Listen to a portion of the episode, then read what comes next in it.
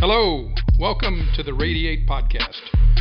We're here to connect, encourage, and empower you to radiate the message of Jesus to yourself, your neighbors, and the world. I'm your host, Steve Presswood. Today I'm on the phone with my Radiate Podcast guest, Jen Kelsey. Jen, welcome to the program. Thank you, Steve. I'm glad to be here. Jen is currently on staff with the Navigators. She and her husband, John, also affectionately known as Kells, have served in ministry together for a number of years in different ministries and ministry contexts. They currently lead the Nav City work in Oklahoma City. Jen, give our podcast listeners a little more information about you and your family, if you would. Thank you, Steve. Well, my husband, John Kelsey, and I have been married for, decades. It's probably 25. And we have one son who is about to be a senior in high school, Josiah Max. He's delightful. I live next door to my parents. My dad has leukemia, and I'm helping care for him. And we love to make disciples and to train teams of people to do the same. Tell me about a favorite memory of your early days with Kells. Doesn't have to be when you were dating, it could be shortly after you got married. Just pick one. I have a favorite memory. I have many favorite memories.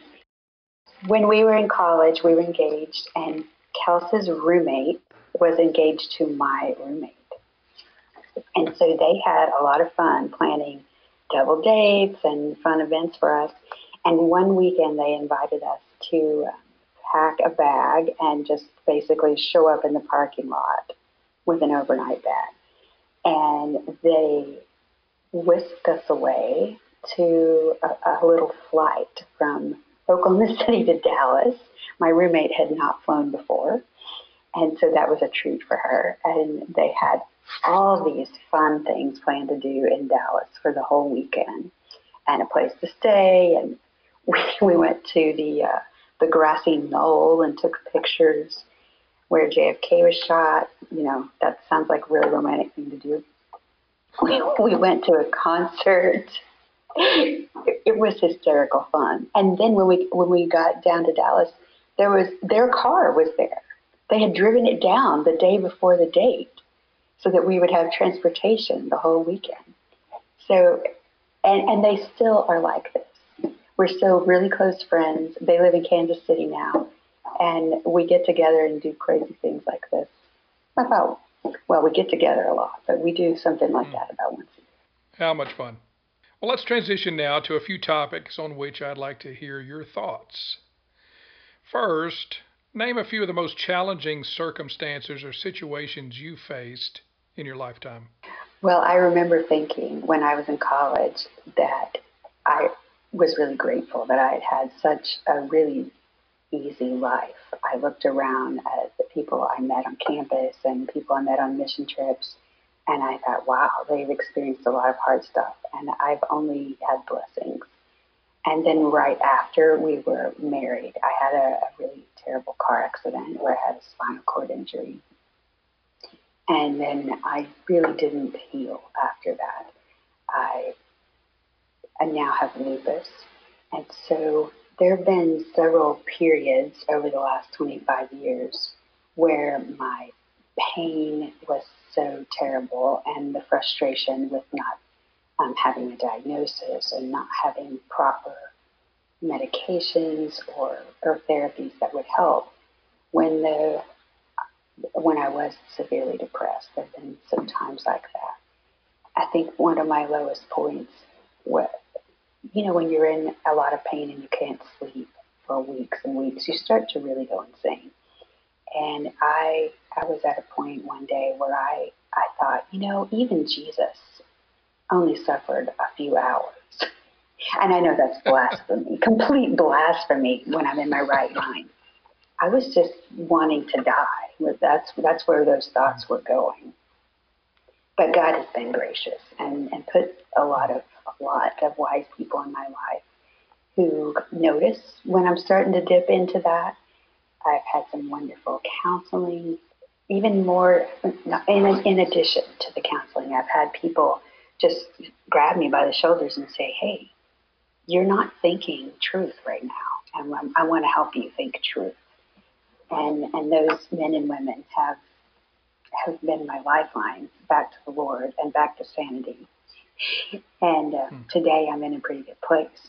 But my life is very much organized by my health, in that I have to daily take some exercise, just like I have to take medicine. I have to take exercise in order to get good sleep. I have to spend some time quietly with the Lord, meditating on His Word. I have to take some deep breaths. I can't overschedule my calendar like I would like to, or like I used to. And then for a long time, I felt like that was very selfish.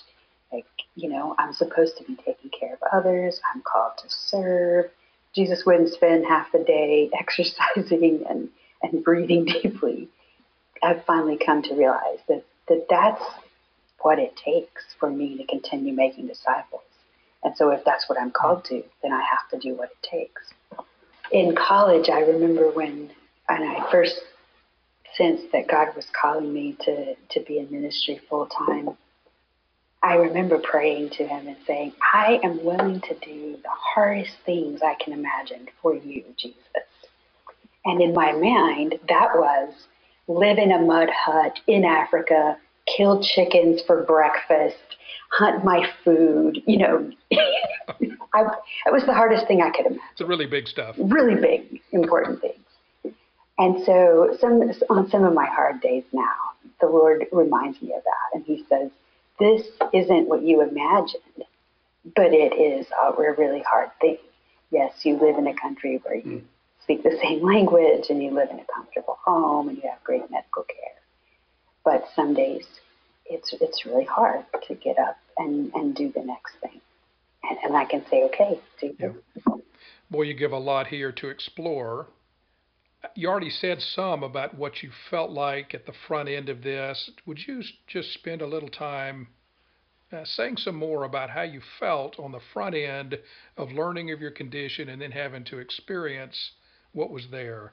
You know, I'm sure some of the feelings like you described were despondent in nature. But maybe just to explore with me a little further some of what was going on in your mind and heart. I think in the beginning, there was this insistence that if I just found the right doctor who could take care of, who could understand what was happening, then they could help me get better. And I remember thinking, you know, I'm only 22 years old. This has to stop. This has to go away. And just this real intensity and urgency that I'm going to figure it out. Whoever that doctor is, we're going to go wherever it is. Then it began to really settle in as I talked to so many doctors that this might not ever go away, and that this might be a radical change in the trajectory of everything that I'd planned for my life. So there was real death of a dream. There was grieving. There was guilt that all the plans my husband had for his life were also going to have to be altered now. We were praying about going overseas as missionaries, and with health problems like this, there are very few countries where you can go and be treated the way I need to be treated. And so there was a lot of sadness. It was really difficult for me. Wow. What would you say, Jen, got you through these tough situations and all the feelings that go with it, with your faith intact? For a long time, maybe 7 or 8 years, I was asking God in almost every quiet time, why is this happening? Just help, just show me what it is I need to learn so I can get over this. I'm willing to do whatever it takes to put this behind me. Like, if this is a big character builder, okay, I'm up for it. Teach me. And the Lord was really silent on the why. And then the thing that helped me stay engaged was reading Job. I've always been a big picture person, and I'm not in any way saying that I'm a modern day Job, because I think his situation was so much more dramatic, 10 times what I'm experiencing. But the thing that God showed me in Job was that sometimes the reason doesn't have anything to do with me or my conduct, my behavior. It's that there's something spiritual happening in the world that I cannot see now, and one day I will see it. And it might not be till heaven. And so when I was praying through that, I just felt the Lord ask me, if this was about me bringing glory to God instead of becoming selfish and internal with my pain, would I be willing to do that? Could I walk a hard road and still bring glory to Him? And of course, I want to say yes to that. And then as I said, okay, I don't know if I can say yes, but I want to say yes. Just praying the prayer that I could pray today. There were days where all I could do was say, I want to say yes.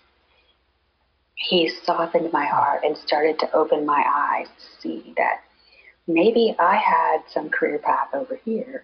And He said, I want you to share with nurses and doctors, because you're going to spend a lot of time sitting in waiting rooms, and you're going to spend a lot of time getting to know caregivers over your life. How can you be a light to them as a patient? And so He just started showing me people and relationships, that I wasn't sidelined and taken out of ministry because of my illness. I was just put in a new context that I hadn't thought about and that I wasn't prepared for. But it didn't make me any less a believer. It didn't make me any less a light shower. It just changed the group of people that I had planned to work with. The admonition that Paul gives after praying for who knows how long, to have that thorn in the flesh, we're not sure of what that is, of course, to be removed. His admonition that comes from God, my grace is sufficient for you, for power is perfected in weakness. I'm sure that must be one that is factored into how you think. Yes. I think that now, this wasn't early on, but now I see that there are things about God that I never could have understood had I not been slowed down by this storm. I'm so extroverted. I want to be out with the people all the time. And if God had not used this to help me slow down my body, I would have never learned to study His Word deeply, to meditate, to pray. And I'm not good at those things now, but I wouldn't be where I am now if I hadn't slowed down on the people and just practices of Sabbath and silence and solitude. And then I see that in Paul's life. Certainly we don't know what his thorn was, but he was slowed down by all the imprisonment that he experienced. Maybe he would have never written anything if he hadn't had the time to sit in prison with nothing to do. And now we get to benefit. Aren't we so glad that he wrote all those letters? Quite. I'm curious if you could, really narrow in to what you feel like are the biggest things that you learned about yourself and about God. You've given a couple already, but are there some really huge lessons that you feel like came out of you just having to walk through these really difficult struggles? What'd you learn about yourself and God as a result? Yeah, these are big. These are harder for me to talk about or even to think about. I've learned that I really long for comfort, that when you're in pain, you'll pay a very high price to get out of it. I've learned that God is so gracious. I've learned to let go of false guilt. the kind of guilt that says, well, you're the oldest, you've always got to be a good example. And to change that to, I'm a reflection of Jesus, so I want to be a good example. Because he is so perfect. His standard is so much higher than mine. I've learned that I'm not perfect. I actually grew up in one of those homes where I was treated like I was a brilliant genius. I believed that for a long time. And so I've been humbled. I've just come to appreciate other people's contributions. What do you perceive to be a few of the biggest challenges facing young women of faith today? Oh, I love to talk about this one. I see a lot of young women who have been deeply invested in spiritually in high school and in college. I see really two major chasms where women can fall in and basically fall out of discipleship and disciple making. And I think the first one is right after college. I ask this question of many young women who've just graduated and started their careers, and I ask, so have you invested in anyone yourself? And a lot of them say, yes, I tried that once and it was terrible. And then I ask, what's happening now? And they just shrug and they say, I don't know what to do next. So to those women, I say, every time you start something new, the first go around is terrible because you don't know what you're doing. And so I like to try to help women, encourage women to get back in there and try again. And then for those women who do make disciples after college and into early marriage, the next big chasm that I think they can fall off into is after children come. But I think it's maybe more so in the South, but in American Christianity among women, there's this certain... this magnolia home idea that our homes always have to be beautiful and the table has to be laid and we have to have fresh cupcakes on the island at all times, or else you don't invite people into your home. And that really works against disciple making. So in order to make disciples as a young mom, you have to be willing to say, come on over, we're going to be washing dirty diapers. Come on over, we're going to be folding clothes, we're going to be baking, we're going to be cleaning toilets. Or you're just doing the things that a young mom has to do. For many of us, it's very difficult to set aside the ideal that we see in culture and exchange it for disciple making. Because if we have to have this ideal home picture all the time, we'll only invite people into our home a couple times a year. And so I'm really passionate about helping women figure out how to be real once they become moms and how to stay engaged in making disciples and encouraging one another. That's great. Well, you've given a little bit of advice. Is there any additional advice that you would give that would help young women of faith anchor themselves and to help them thrive despite the challenges that are in front of them? Any additional information, additional advice? I heard someone say once that if you imagine disciple making as a boat and you've got two oars and someone's helping you on one side and you're helping someone on the other side, that when it gets hard, try to keep at least one oar in the water.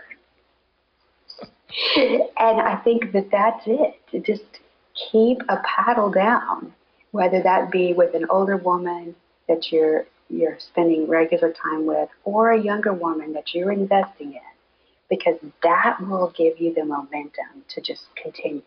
Sure, it's going to look different when you have children. It can't look the way it did when you were single and hanging out in coffee shops to make disciples. That's okay. We don't see the coffee shop model in the New Testament either. Neither one of those are right or wrong. You just have to get used to embracing contextual change. I think that's the biggest piece that's different for women. I think with men, you know, you pick a career, you head out there in it, and you're doing it for 40 or 50 years. And with women, there's a constant flux of change happening in your home, in your environment. Now you've got kids in high school. Now you're an empty nester. Now you've got grandkids. There's always this flux, but if you'll keep one oar in the water, you can keep moving forward, encouraging others, and being encouraged yourself. Well, a little bit of a transition again now, Jen. A lot of fun to hear those thoughts. You and John are providing leadership for the Navigators Ministries in the Oklahoma City area. What is the vision that propels you in that work? We do have a vision. First of all, we love this city of Oklahoma City. We love the people of Oklahoma. We are native Oklahomans. Our families have lived here for several generations. We see that specifically in our city, we see the lost and we see the broken.